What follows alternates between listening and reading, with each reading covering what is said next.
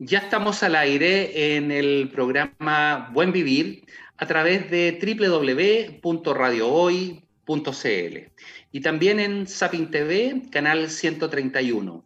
Saludamos cordialmente a todos nuestros amigos conectados en la red, desde Arica hasta Tierra del Fuego, y también a nuestros amigos que se conectan desde otros países, desde América Latina, América del Norte, Europa, Asia y el Caribe. Bueno, eh, una semana especial, hoy una triste noticia para el deporte y para nuestros hermanos argentinos, ¿no es cierto?, con la muerte de Diego Armando Maradona, jugador notable, ¿no es cierto?, probablemente considerado uno de los eh, futbolistas más destacados, ¿no es cierto?, a nivel mundial, y que lamentablemente el día de hoy nos deja. Obviamente él estuvo sumido en una serie de adicciones, obviamente que lo llevaron a una serie de complicaciones desde el punto de vista médico, con una operación, ¿no es cierto?, hace poco tiempo, y finalmente fallece el día de hoy.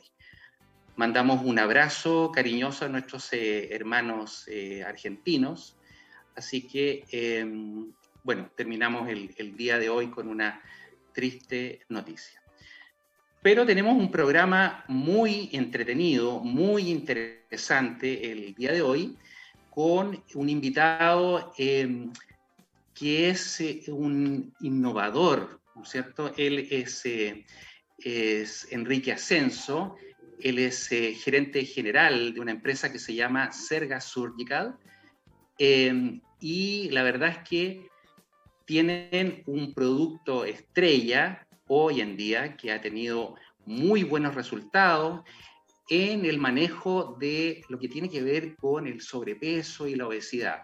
Esta segunda pandemia, que probablemente, ¿no es cierto?, va a ser tan grave o más grave que nuestra pandemia relacionada al coronavirus, ¿no es cierto? Hoy en día con cifras, según la O S D, que nos hablan en general de un porcentaje en Chile sobre el setenta y cuatro por ciento entre sobrepeso y obesidad.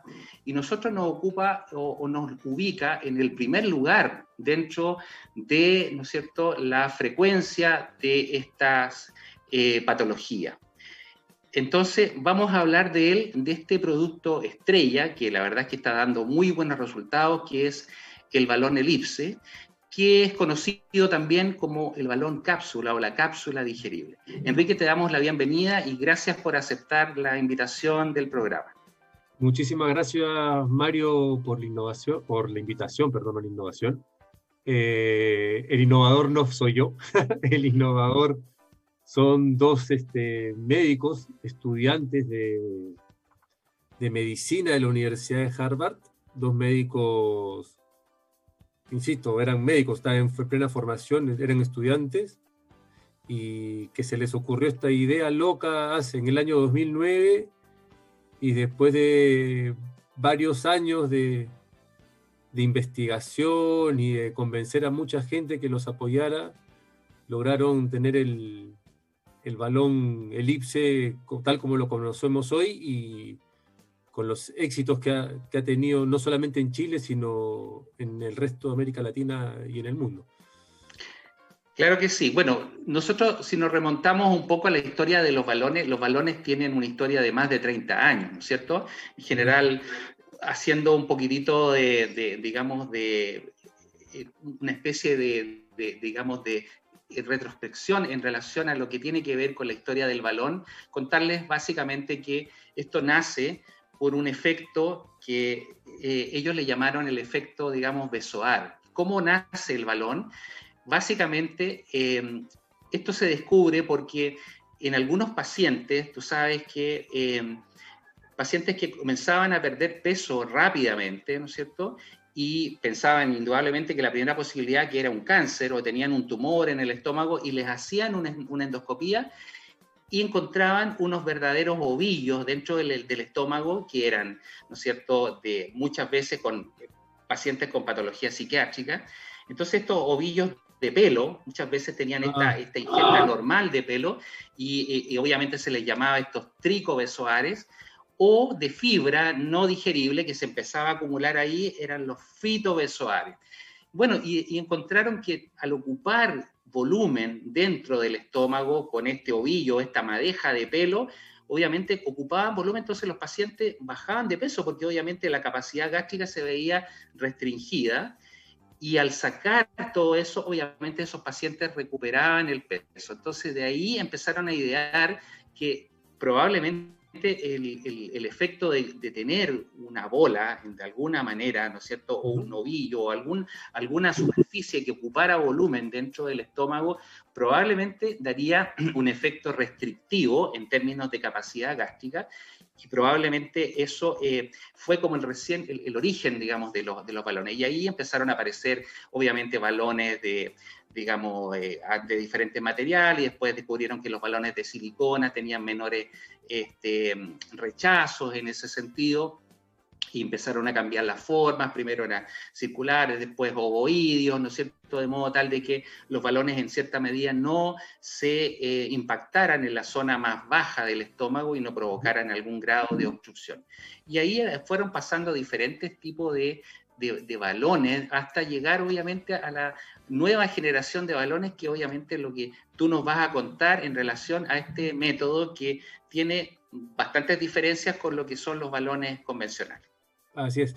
Una, una consulta, esa parte de la historia no, no, no la sabía, súper interesante, pero algo que me preguntan mucha gente es cuando ven el balón que parece una prótesis mamaria, y a mí sí, en alguna sí. oportunidad eh, Camilo Dóchimo, Eh, que es el, uno de los gerentes más antiguos de, de, de Allurion, que está prácticamente en los inicios de la compañía, que tiene veinticinco o treinta años trabajando con balones intragástricos, me contaba que el origen del balón, tal como lo conocemos hoy, el balón de silicona, viene de la prótesis mamaria con, con expansor. No sé si se, no sé si esa parte de la historia, pero... Algo de... Sí, de, sí. Algo de, de, claro, de, de, pero algo de... Claro, porque en términos, en términos de forma se, se, se parece un poco, ¿no es cierto? Y, pero, pero te digo, antes de eso empezaron a idear una serie de dispositivos que, que la verdad es que provocaron una serie de complicaciones porque no sabían cuál era la forma más adecuada. Si efectivamente a, a, los primeros balones eran como un poco alargados, pero el inconveniente que tenían esos balones... que no quedaban en la zona donde realmente deben claro. quedar los balones, que en el fondo gástrico, ¿no es cierto? Sino que empezaban a pasar, empezaban a pasar del cuerpo al antro, que es la zona más baja del estómago, y producían una obstrucción en el píloro, que es el, el, el orificio de entrada hacia el intestino delgado. Entonces, ¿qué pasaba ahí? Provocaban una suerte como de taponamiento, ¿no es cierto? Y provocaban una, una condición que se llama el síndrome pilórico, y es una obstrucción del pasaje al píloro, y por lo tanto los pacientes comenzaban a vomitar, a vomitar, y al final tenían que sacarle el balón, porque definitivamente provocaba una suerte de obstrucción a nivel del tracto digestivo alto. Hasta llegar a realmente eh, esto, esto balón, como tú me, me mencionas, o, o, o esto más, más en relación a la forma de una, de una prótesis de mama. Y obviamente en el tema de los materiales también descubrieron que, claro, efectivamente, Eh, los, los balones de hecho de un material siliconado eran los que indudablemente producían uh-huh. menos efectos irritativos o menos efectos de, de rechazo. Uh-huh. Eh, así que bueno, cuéntanos un poquito, Enrique, cómo, cómo funciona este, este nuevo balón. A ver, ¿cómo funciona? Les cuento, les cuento un poquito la historia, porque la historia sí. me parece que es bien entretenida. Sí, sí, por supuesto. Les contaba, eran estos dos estudiantes de medicina de la Universidad de Harvard, el doctor Samuel Levy y el doctor Shantanu Gaur, a quienes tengo la, la suerte de conocer y, y, y soy bastante cercano, y ellos eh, se dieron cuenta de que dentro del campus de la universidad había muchas personas que tenían sobrepeso u obesidad. Y cuando les preguntaban, oye, ¿por qué no, no te operas o haces algo?, la gran, la, la, la gran mayoría de, esta, de estas personas les respondían, es que no me quiero operar. Y ahí a ellos les surge la idea, hay que buscar un dispositivo que no requiera de cirugía para bajar de peso. Bueno, está el balón intragástrico. Y el balón intragástrico, ¿por qué no usas un balón intragástrico? Y mucha gente decía, ¿sabes qué? Es que le tengo miedo a la anestesia eh, por la endoscopía. Perfecto, pero existía un balón que se podía tragar, que era digerible, eh, el, el ovalón, estoy hablando un poquito de la competencia, pero es, es un balón que, que, que existe, que lamentablemente no le fue muy bien a la compañía, está en proceso de reestructuración, pero la cápsula, pero había que sacarlo por endoscopía. Sí. Entonces, ese era el hándicap que tenía este balón, y para retirarlo eh, se recomienda el re- retiro de un balón, hacerlo, eh, ¿cómo se llama?, con la vía aérea protegida, entonces eso requiere anestesia, claro. Así es un tema medio complejo. Entonces dijeron, necesitamos crear un balón que sea tragable, pero que no se retire por endoscopía. Y para que no se retire por endoscopía, la solución era que se eliminara por la vía natural con la... Por, por, por, por las deposiciones. Así es. Y esto, como te contaba Mario, parte en el año dos mil nueve, los tipos comenzaron a, a desarrollar el producto, a buscar ideas, buscar materiales, y encontraron eh, que la solución era, y acá te lo muestro, lograr un balón, que primero cambiar el material del balón. Este balón, a diferencia de los balones que tú mencionabas, son de, la mayoría de balones son de silicona. Así es. Este es un balón que es de poliuretano. Entonces, si se fijan, acá lo voy a abrir, después me va a costar guardarlo probablemente, pero es un balón muy, muy fino. O sea, de hecho, si te fijas, el volumen del balón es muy delgado. Y esto permite que se enrolle en una cápsula. Espera, me lo voy a estirar. Ahí lo van a ver. Este es el balón. Exacto. Es el grosor, sí, que tiene el balón. O sea, es prácticamente una bolsita. Sí. Muy chico. Entonces, esto permite primero que se enrolle en una cápsula. El paciente lo traga normalmente sin mayor dificultad. Eh, la cápsula no es una cápsula chica, es como una amoxicilina o un... paracetamol de un gramo reforzado. Claro, sí, eh, sí. Y eventualmente, si el paciente o la paciente tuviera problemas para tragarlo, y ahí viene la otra genialidad de, de estos personajes y el equipo de desarrollo, idearon una guía, que es la que te muestro acá, que si el paciente tiene dificultades para tragar, esta guía se pasa por el catéter. Uy, estoy medio ciego, perdón. ¿eh? Ahí está. Se pasa por el catéter. Con lo cual el catéter queda rígido. Claro. Y direccionas tú más fácilmente, ¿no es cierto? Eso le permite al médico direccionar y asistir al paciente para que trague la cápsula eh, sin dificultad. Claro, y un detalle súper importante para que nuestros auditores y nuestros televidentes que se conectan a través del streaming sepan, ¿no es cierto?, que esto no es un proceso, ni la guía tiene ningún factor de tipo traumático, por lo tanto no hay ninguna posibilidad de perforación del esófago o de la vía aérea superior, ¿no es cierto?, porque esta, esta guía que tú muestras perfectamente ahí va cubierta en una camisa, ¿no es cierto?, que es este, este, esta envoltura. Entonces, esto es absolutamente atraumático. No hay ninguna posibilidad de provocar un no. daño frente al pasaje de esa cápsula balón al llegar, para que llegue al estómago. Correcto. Bueno, la cápsula entonces se traga, eh, después te voy... Eh, y con sorbos de agua, la cápsula, la cápsula va avanzando hasta la primera línea. Generalmente la primera línea ya nos indica que la cápsula está en el esófago. Estos son treinta centímetros. Claro. Tenemos otras dos marcas que son cuarenta centímetros y tres marcas que son cincuenta centímetros. Entonces, claro, con sorbos de agua, eh, si la paciente tiene dificultad, si la cápsula tiene dificultad para avanzar por el esófago, se cambia el agua normal o el agua... sin gas, sin gas, por agua con sí. gas. El agua con gas dilata el esófago y con eso generalmente pasa sin dificultad la cápsula hasta el estómago. Para la altura del paciente chileno, generalmente entre estas dos marcas la cápsula ya está en el esófago. Y ahí sí, lo claro. que se hace, y esto es re importante, se toma la primera imagen. Este procedimiento siempre se hace bajo rayos, ¿m? en sala de rayos. Claro. Se toma una imagen y en esa imagen nosotros tenemos que ver claramente, este catéter es este radiopaco, por lo tanto se ve bajo rayos X, y el mismo balón también tiene una marquita radiopaca, y claro, con eso uno puede ver si está en el estómago. Una vez que tenemos cien por ciento de seguridad que está en el estómago, el catéter se conecta con un suero, es un, un suero que proveemos nosotros también, es un suero especial, y se llena con quinientos cincuenta mililitros esta solución, ml esta solución, sí. Pasa el suero completito, esto es como que el paciente se hubiera tomado una botella de cachantún, ¿Mm? y claro.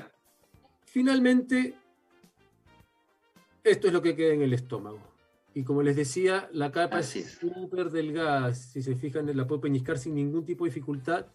Y es una superficie totalmente lisa. Y acá está la marca radiopaca que les decía, que es una marca para que uno pueda claro. ver el balón siempre. En el tránsito intestinal, porque este balón, a diferencia del resto, recorre desde la boca hasta el ano. ¿Mm? Claro, pasa totalmente por el, todo el tracto digestivo, ¿no es cierto? Y, y claro, como tú muestras ahí claramente, la textura obviamente es muy distinta a los balones convencionales. Los balones convencionales tienen un, un material distinto, ¿no es cierto? Entonces tienen una, una, una estructura mucho más potente, más firme, ¿no es cierto? Y por eso que obviamente para la extracción hay que hacer un procedimiento endoscópico, en lo cual significa puncionar El, el balón, romperlo, ¿no es cierto? Extraer todo el líquido y después sacar lo que queda, que es el, el, la estructura del balón, por vía endoscópica por la boca. Uh-huh. Esto funciona de una manera muy distinta. Así es. Entonces, se infla el balón y una vez que pasó todo el suero, nosotros tomamos otra imagen para ver que el balón esté correctamente llenado en el fondo gástrico. Y es una imagen que es relativamente fácil de ver. Con un equipo promedio de rayos X uno lo ve sin ninguna dificultad. Una vez que nos aseguramos que el balón está inflado en el fondo gástrico, el catéter se tracciona, se retira y queda, ¿cómo se llama? Sellado. Sellado. Es una válvula que se claro. autosella. Eh, claro. Y aquí viene la, la, para mí lo que es la mayor genialidad de estos personajes y los ingenieros de la compañía. Eh, acá nos están escuchando más que viendo, ¿cierto? No, en general la gente que se conecta okay. nos ve y nos escucha, pero... Perfecto. Porque aquí, en esta parte de acá, bueno, los que me están viendo, hay una pequeña valvulita, que esto no está porque esto es un demo, pero es, imagínense, eh, como una cámara de neumático, el pituto por donde se infla la cámara, pero invertido sí. hacia adentro. Claro. Y ese pituto está anudado con una, con una sutura biodegradable. Para, los, para que se entienda, eh, las suturas quirúrgicas que son usadas en el, en, en el, valga la redundancia, en el mundo de la, de la cirugía, hay, sí. hay suturas que, tienen, que se degradan, pero tienen un tiempo sí. largo de degradación, porque tienen es. que permitir que los tejidos, darles tiempo. Los tejidos vayan cicatrizando. Exacto. Claro. Entonces, eh, encontraron una sutura biodegradable que dura aproximadamente cuatro meses, que an- y esa, esa, con esa sutura se anuda la válvula. La válvula, eh, esta sutura se va degradando, a los cuatro meses se termina de degradar completamente y... con los movimientos del estómago, la peristalsis del estómago y el intestino, el balón comienza a, ordeña, a ordeñarse, para decirlo en términos coloquiales, y comienza a eliminar líquido, y el balón se elimina fácilmente por las deposiciones, y para los que me están viendo, esto es más o menos lo que uno elimina por, por las deposiciones. Claro, Así. exacto. Entonces, la gracia de este balón es que no requiere cirugía, no requiere anestesia, no requiere endoscopía, eh, y es un procedimiento que dura aproximadamente unos quince a veinte minutos, el paciente no está sedado, entonces el paciente claro. se va a la casa. De hecho, hay pacientes que se van en metro, hay pacientes que se van en auto manejando.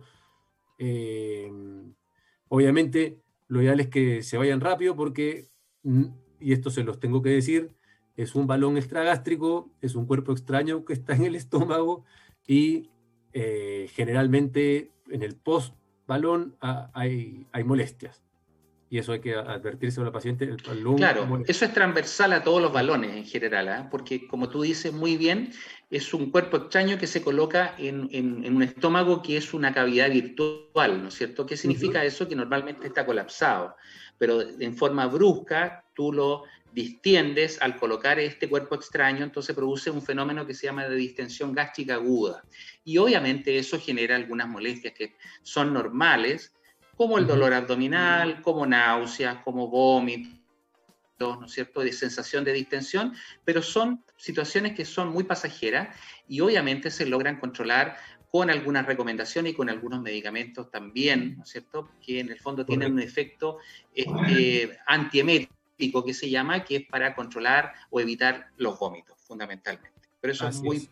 pasajero, en el fondo. Después las molestias desaparecen. Y, y la verdad es que se tolera bastante bien. Y eh, la verdad es que este balón, se, según la, las características que tiene, eh, me parece que también tiene una mucha mejor tolerancia en términos de efectos colaterales que los balones convencionales, ¿no es cierto? Porque la, la textura o la estructura del balón obviamente también así lo, lo hace. Así, eso eso me, lo, me lo han comentado. Eh, para serte súper honesto, no tengo ningún estudio...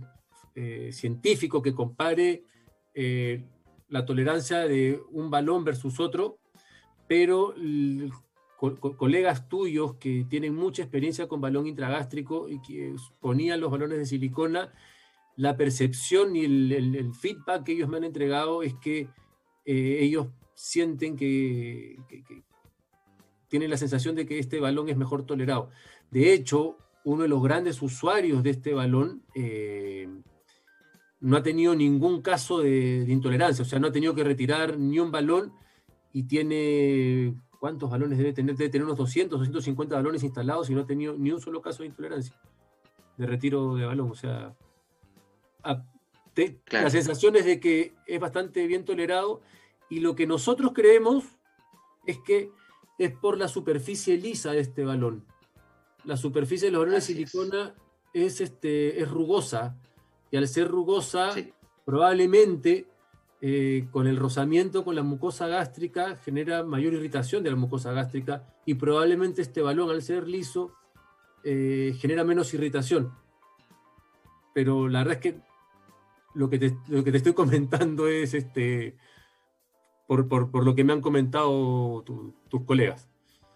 ¿Mm? Claro. Claro. No, yo creo que sí, ¿eh? Yo creo que, que en general sí, probablemente, como te digo, por las características y la estructura del balón, eh, porque además tampoco, como además va a actuar por un periodo más corto que, que los balones este, convencionales, sin duda, obviamente la estructura del balón es un poco distinta y están diseñados específicamente para ser biodegradables, por lo tanto, por todos lados, ¿no es cierto?, en ese sentido... creo que la tolerancia es este, mucho mejor. Uh-huh. Además que, obviamente, lo, los pacientes hoy en día quieren eh, o, optar a procedimientos que sean mínimamente invasivos y que permitan una rápida incorporación a su quehacer o a Perfecto. Sus actividades. Uh-huh.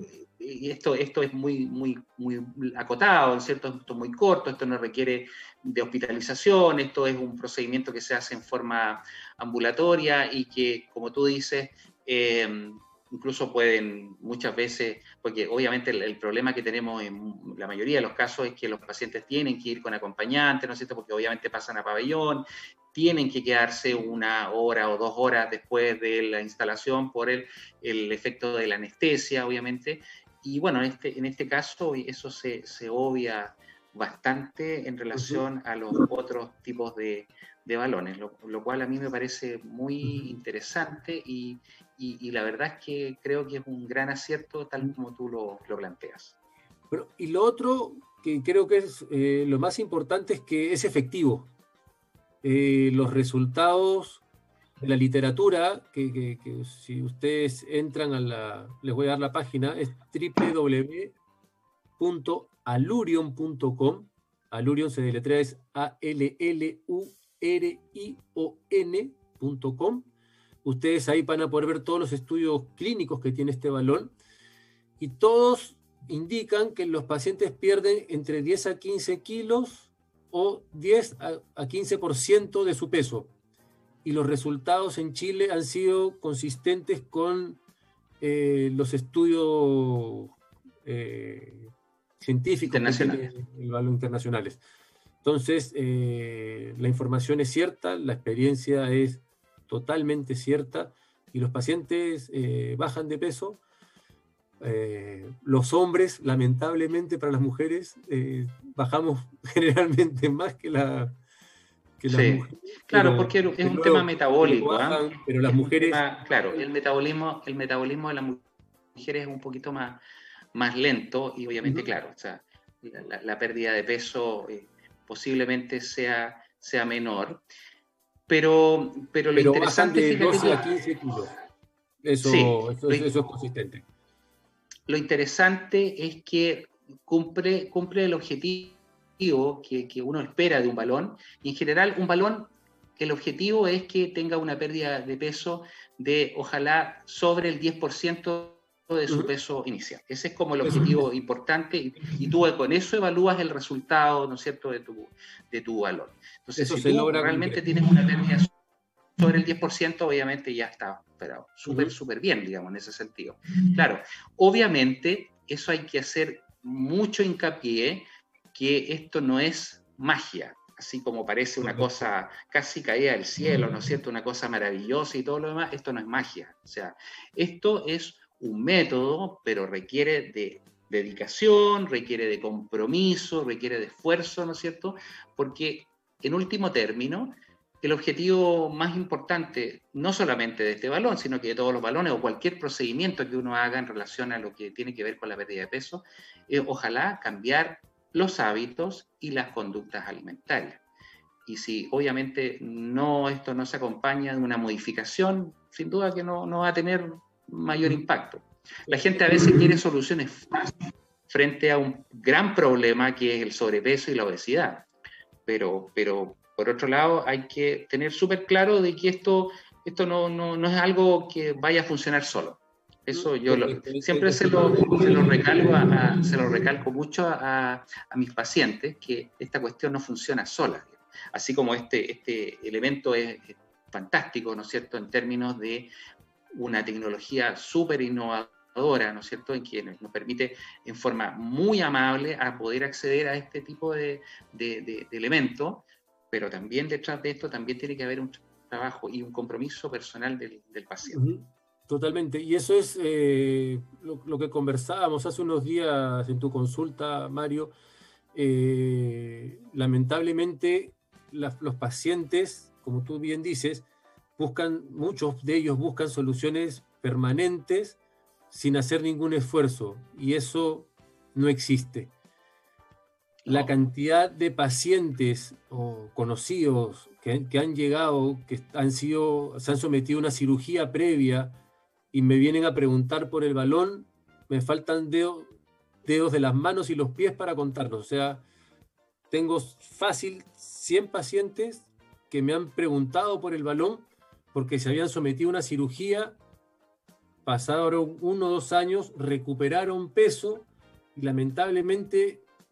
ya no hay, la única solución que tienen para volver a bajar de peso es otra cirugía porque ya no tienen estómago, o sea, hay un pedazo de estómago que, que ya no está y lamentablemente no se puede poner ningún tipo de, de dispositivo como un balón intragástrico. Desconozco si habrá otro, pero un balón intragástrico definitivamente no... No, no, no definitivamente, claro.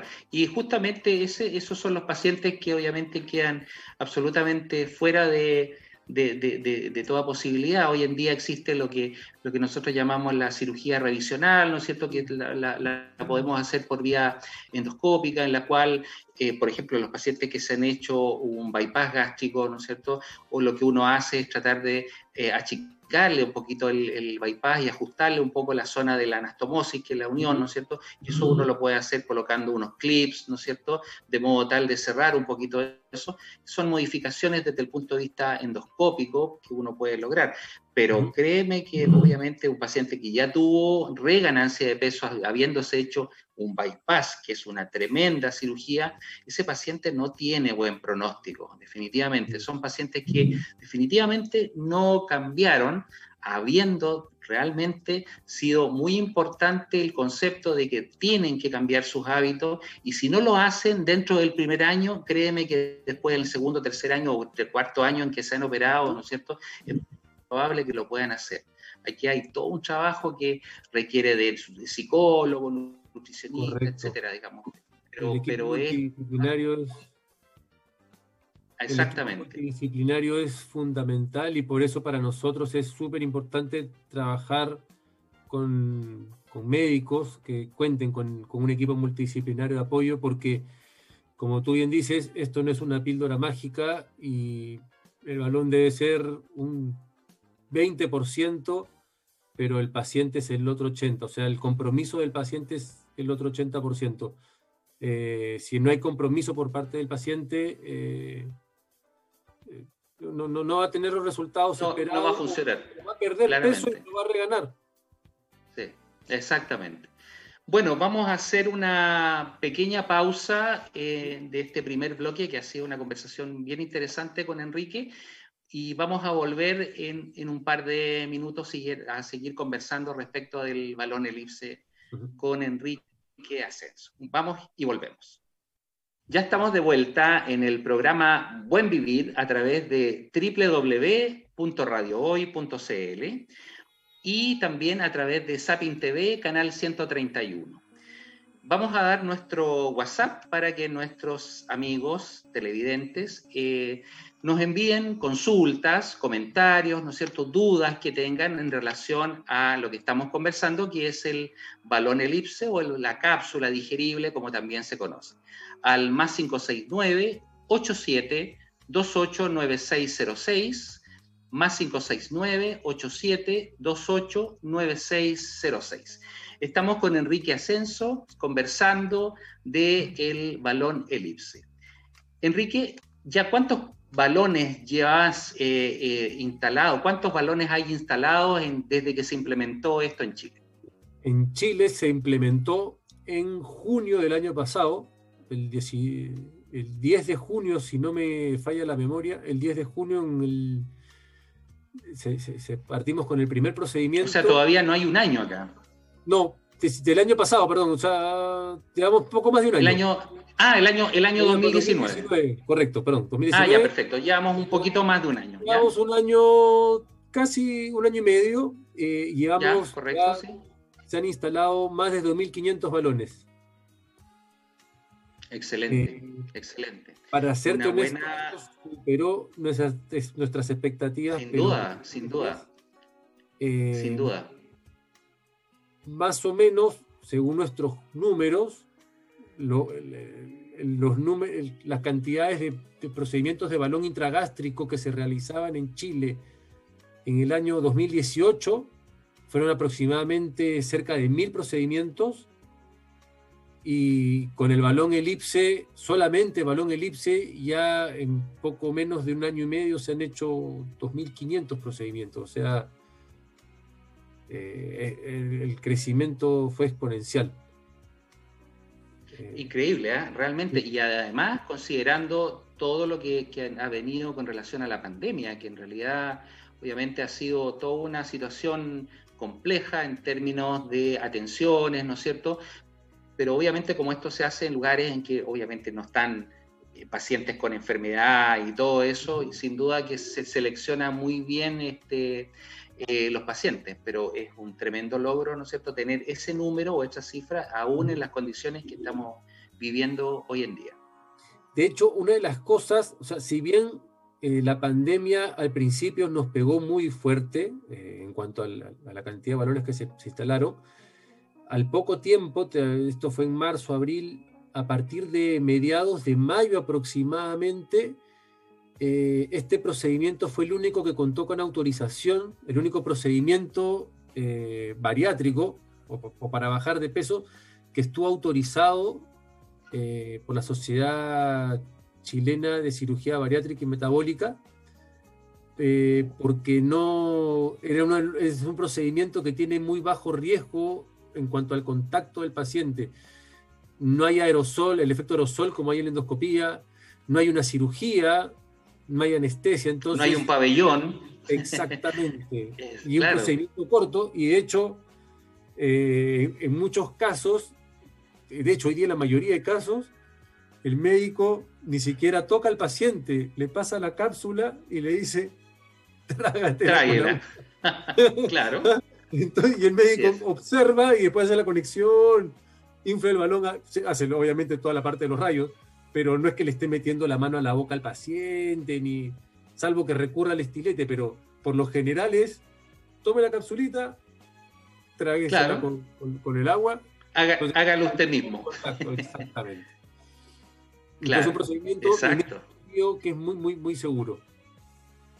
Igual hay que, hay, sí, que claro. estar, hay que estar con todos los elementos de protección, hay que contar este, con, entre paciente y paciente, se le hace un, una limpieza a la sala de rayos, etcétera, para, para proteger la, la seguridad. Ahora que todavía seguimos en tiempo de pandemia, no se olvida, pero todavía seguimos con el, con el COVID dando vueltas.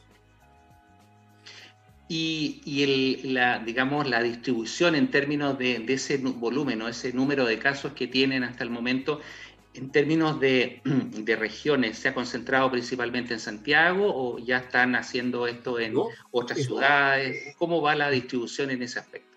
Estamos de Arica a Punta Arenas, eh, si bien Santiago tiene una concentración eh, importante, pero hay ciudades, por ejemplo Antofagasta, donde se, se, hacen, se están haciendo muchísimos procedimientos.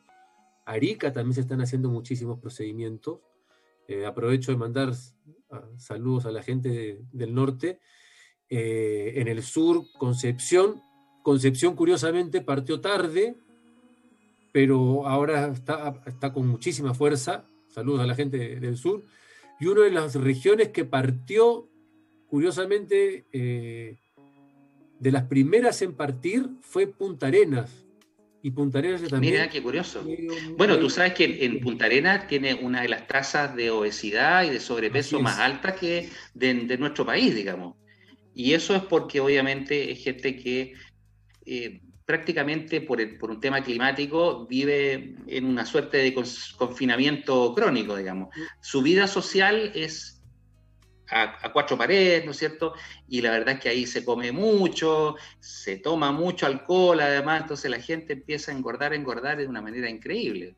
Uh-huh. Yo tengo amigos, uh-huh, gente conocida ahí, obviamente, y sé un poquito la, cuál es la realidad de Punta Arenas y toda la, la región de Magallanes, que la verdad es que hay un porcentaje muy importante, sí, de gente con, con sobrepeso y obesidad. Uh-huh. Bueno, y bueno, a ver... Vamos, vamos a, te, te menciono dónde estamos de, de, de norte a sur. Estamos en Arica, estamos en, curiosamente en Iquique todavía no partimos. Estamos en Antofagasta, estamos en Copiapó, nue, partimos recién en la cuarta región, eh, en, en, en La Serena, eh, eh, estamos en Valparaíso, en los Andes deberíamos partir luego. Eh, bueno, Santiago obviamente, yéndome hacia el sur, Talca, Concepción, Concepción, de ahí estamos eh, Puerto Montt, Puerto Varas, y de ahí me pego el salto hasta, hasta Punta Arenas. Ciudades grandes están faltando Iquique, está faltando, bueno, Coyhaique, y está faltando... ¿Cuál de otra? Calama también. Calama. Calama está faltando. Ahora, las, el, los pacientes de Calama están haciéndose procedimiento en Antofagasta, que que generalmente la cirugía bariátrica, eh, el paciente de Calama, si bien hay, hay cirujanos que hacen cirugía bariátrica en Calama, pero es, es, no es poco frecuente que el paciente de Calama vaya a Antofagasta a, a operarse. Inclusive creo que se están recibiendo pacientes de la, de la Serena. O sea, el, a lo que voy, el, el tema bariátrico en Calama, eh, no solamente se atiende en Calama, sino que se atiende, creo que se atiende más en Antofagasta y probablemente en la cuarta sí. región que en la misma ciudad de Calama. Sí, mira, yo hace, te voy a contar una, una situación. Hace algunos años yo fui interconsultor de Codelco. Entonces uh-huh. me tocaba ir justamente a Calama cada cierto tiempo al Hospital del Cobre y justamente manejar pacientes con obesidad, que habían pacientes con mega obesidad, obesidad extrema, y en ese tiempo obviamente eh, estos pacientes que trabajaban para las compañías mineras, obviamente con ese peso indudablemente que no podían estar trabajando, entonces hacían una suerte de este, eh, grupo, juntar un grupo de pacientes con obesidades que estaban en lista de espera para cirugía, y lo que a mí me contactaban básicamente para bajarlos de peso a través de un balón y todo eso. Y me tocaba ver varias veces ver ese tema. El tema es que, eh, bueno, esto funcionó un tiempo, pero después ya hubo una serie de restricciones de presupuestarias en relación a lo que era eh, Codelco propiamente tal, ¿no es cierto? Y la verdad es que ellos no sé si no querían gastar o no tenían muchos recursos o fondos, entonces la verdad es que dejaron de hacer este tipo de cosas. Y yo también asistía a otra clínica, que es la clínica en Loa, ¿cierto? En la cual yo también hice varias cosas, pero, pero la verdad es que en Calama eh, la gente es bien especial, ¿ah? ¿eh? Y, y la gente no es muy dada a tener organizaciones muy formales, ¿no es cierto? Y muy ordenaditas. Entonces, tal como dices tú, muchos de los pacientes, en lugar de que no se hagan las cosas muchas veces en Calama, van y se van a, a Antofagasta, ¿no es cierto?, que está todo mucho más ordenado en ese aspecto, y, y muchas veces incluso el costo para un procedimiento de cualquier tipo es menor en Antofagasta que, que en Calama. Entonces yo creo que Calama está un poquito er, errática en, en, mucho, en muchos aspectos, por lo menos desde mi punto de vista, desde esa percepción. Yo ya dejé de ir a, a Calama hace hartos años, pero esa fue mi percepción y por lo mismo yo ya dejé de ir hace tanto rato, digamos, ¿no? Porque era, eh, muchas veces era un desorden, me tocaba viajar y a veces viajaba incluso por el día, ojo, Mira. viajaba por el día, me iban muy temprano a primera hora en la mañana y después, qué sé yo, iba a hacer mis cosas y después me quedaba o, o viajaba después en la, en la noche en el último vuelo. Pero, pero muchas veces era, había mucho desorden, entonces la verdad es que no. No funcionaba, no, no sé cómo estará ahora, pero me da la impresión de que con todo este tema de la pandemia probablemente debe estar igual o, o, o peor quizá. Así que sí, no. probablemente. Bueno, y ahora que mencionas el tema de, de los pacientes mineros que, que por, por un tema de, de laboral tienen que, que, que bajar de peso, yo tengo un caso de balón elipse que, que, que es un caso muy anecdótico, que es un profesional que también tenía que, tuvo, tenía que bajar de peso para, para mantener su trabajo. Uh-huh. Pero este no, era un, no es un trabajador minero, es un fu- futbolista profesional. Perfecto. Era un, este es un caso, un futbolista profesional de un equipo, este es en Ecuador, no, no es acá en Chile. Ah, perfecto, este sí, equipo sí. en Guayaquil, y, el, y estaba, este futbolista estaba a punto de, de pasar a la banca porque estaba con, con exceso de peso. Eh, se puso el balón para, para bajar los kilos que tenía además, y lo increíble es que el, este personaje, ah, no me acuerdo, esto, esto es algo que yo no recomiendo, pero el tipo estaba a los cuatro o cinco días, estaba entrenando a la par con el resto de sus compañeros en, en el equipo profesional, y lo, y lo simpático es que bajó de peso y logró mantener el puesto en el equipo. O sea, se cumplió el objetivo, claramente. El objetivo. Eh, y después tiró el balón al arco. El problema claro, es que claro. Sale, sale muy chico. Claro, exactamente. Oye, Enrique, ¿y en qué otros países de América Latina está disponible eh, balón elipse? Nosotros partimos eh, el año pasado, en junio, como te comentaba, en Chile, y hoy día está eh, en Chile, obviamente, está en Ecuador, está en Venezuela, está en Colombia, está en Panamá, está en República Dominicana. Eh, Bolivia, ¿no? Bolivia todavía no. Se está, está partiendo en, en Brasil, pero en Brasil, eh, por un tema, se, lo que en Brasil es un mercado muy complejo, es un mercado muy proteccionista, por lo tanto, cualquier proceso de, de registro sanitario en Brasil es un registro muy largo. Sí, estamos hablando sí. de, desde que uno somete los documentos son dos años, entonces ahí lo que se hace es Es, el paciente se le receta el balón y el paciente hace una importación directa del balón a Estados Unidos. Y con esa modalidad ya se han instalado algunos balones en, en Brasil. Eh, y ahora en diciembre o en... Más, más yo creo que hacer en enero, iríamos, partimos en Perú. Ya tenemos el registro sanitario en Perú y partimos en, en Perú. Ya, de hecho, ya tenemos la... En, la Argentina, en Argentina no han colocado... Tan, bueno, Argentina no, está compleja la situación. También por el tema de la... Tengo entendido que fue por el tema de la pandemia que estuvo bastante parada la, la ASMAT, que es el, el ente regulador argentino. Eh, se le dio prioridad, que de hecho también retrasó eso en Perú, se le dio prioridad a, a todo lo que era productos COVID. Y ahora se retomó el tema de la Argentina, pero tengo entendido que en Argentina también ya están próximos a sacar el, el registro. Eh, Bolivia estamos por partir, de, está, estamos haciendo todo para partir, ojalá durante el año próximo año. Eh, Brasil te lo mencioné. ¿Qué otro país me falta de la región que sea así de los grandes? Creo que mencioné todo. Ah, Uruguay. Ah, y Uruguay. Y en Uruguay estamos con un tema regulatorio que, que también hay que, hay que sortear. Pero... Te lo pregunto porque dentro de las cosas que yo hago, que son hartas, también este, tengo eh, la fortuna de estar vinculado a una, crini, una clínica este, que tiene eh, una sede en, en Bolivia. ¿Ya? En, eh, claro. Está en, en, en, en, en, la, en La Paz, ¿no es cierto? Y en Santa Cruz, ya. Que es Clínica Cuarto Centenario. Y que es de un gran amigo mío, que es un odontólogo, que hoy en día, que es el doctor Grover Gutiérrez, que aprovecho de enviarle un cariñoso saludo. En este momento él reside en Estados Unidos, en Miami.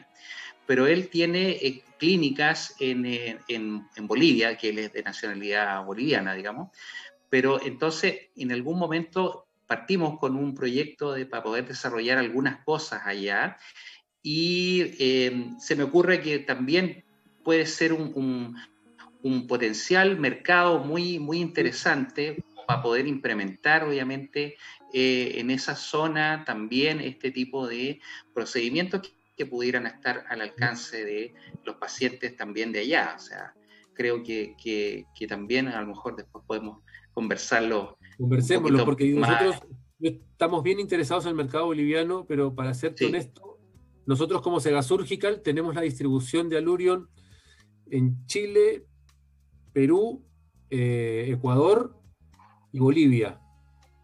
Perú... Interesante. Eh, o sea, Chile, Perú... Chile nos consume el ochenta por ciento de nuestro tiempo, si no es más.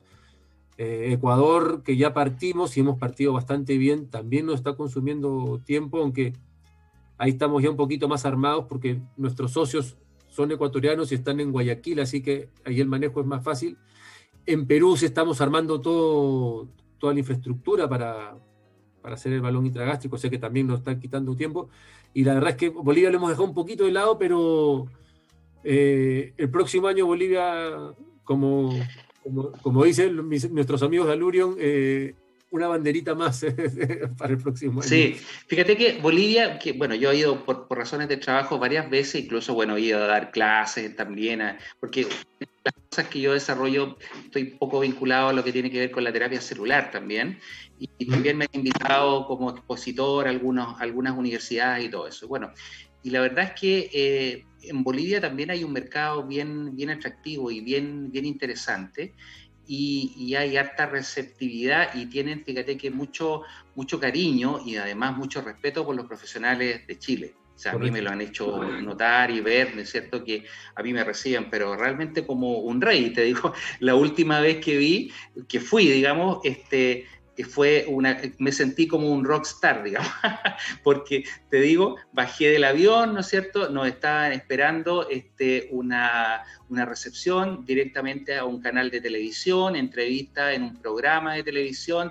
salimos de ahí, después nos fuimos a una radio, entrevista en radio, y... y después en la noche teníamos una recepción en que estaba hasta el cónsul eh, de Chile en Bolivia allá. No, si te digo, fue una cuestión pero increíble, realmente te digo, lo, yo estuve, tuvimos tres días, hicimos algunas cosas, me, me tocó exponer, qué sé yo, pero nunca me había pasado una situación de, de ese tipo, digamos así, que te recibieran de una forma tan cariñosa y me sentí, como te decía, como casi un rockstar.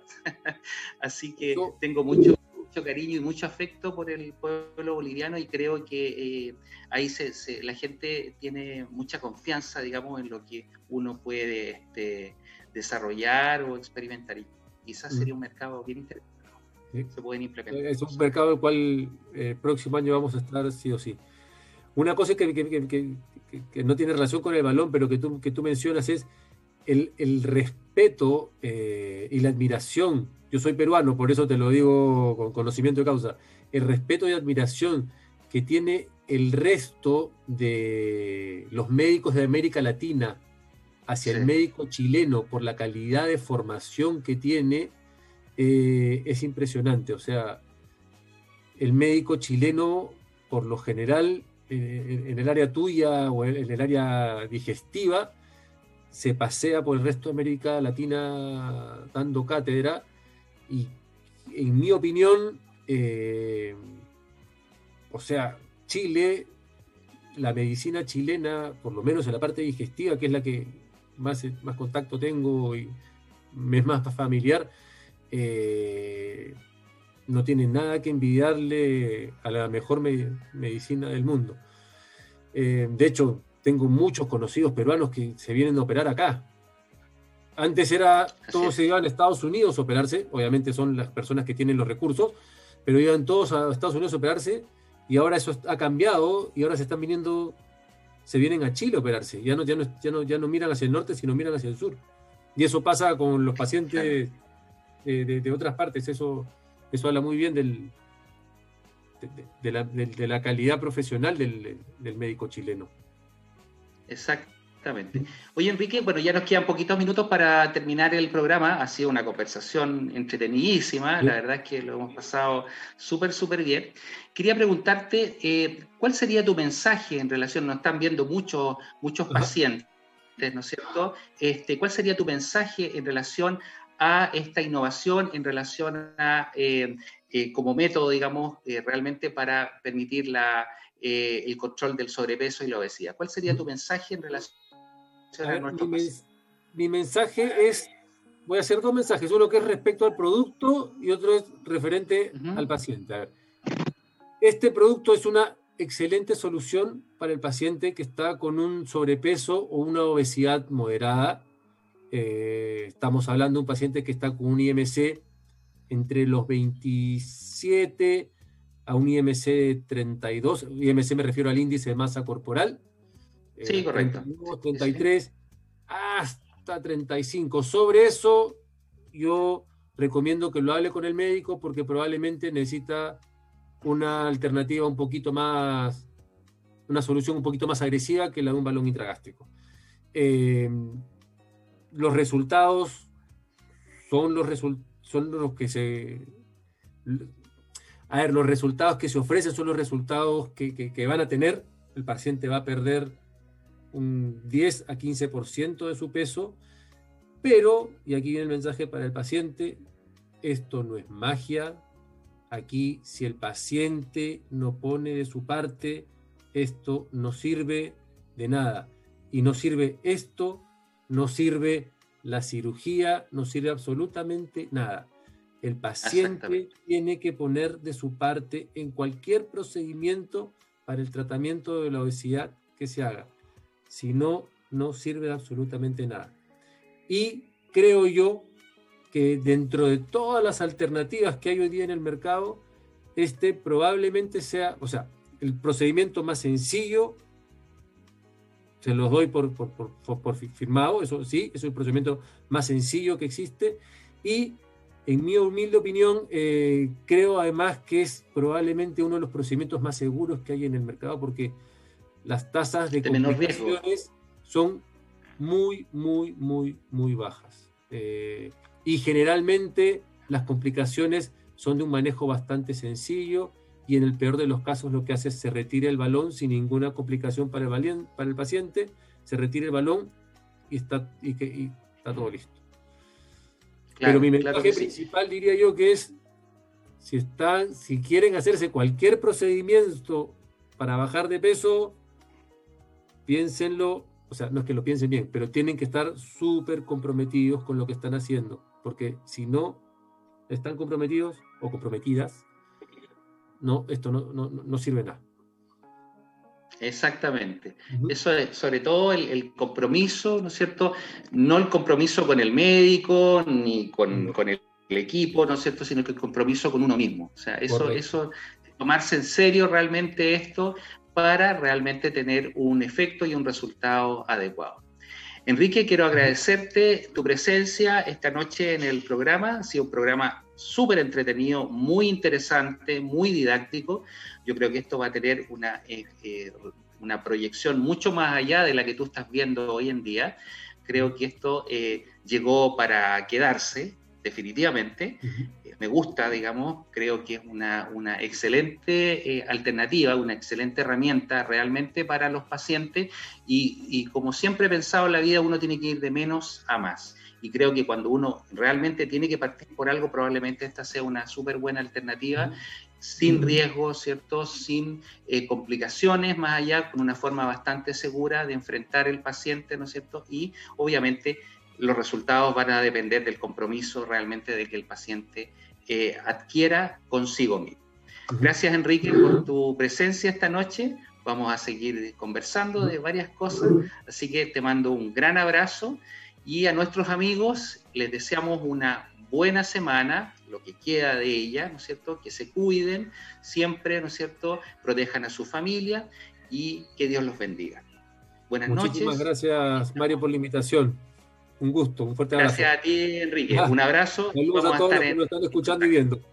Gracias. Gracias a ti, ¿eh? Gracias por tu buena disposición. No, por favor, encantado.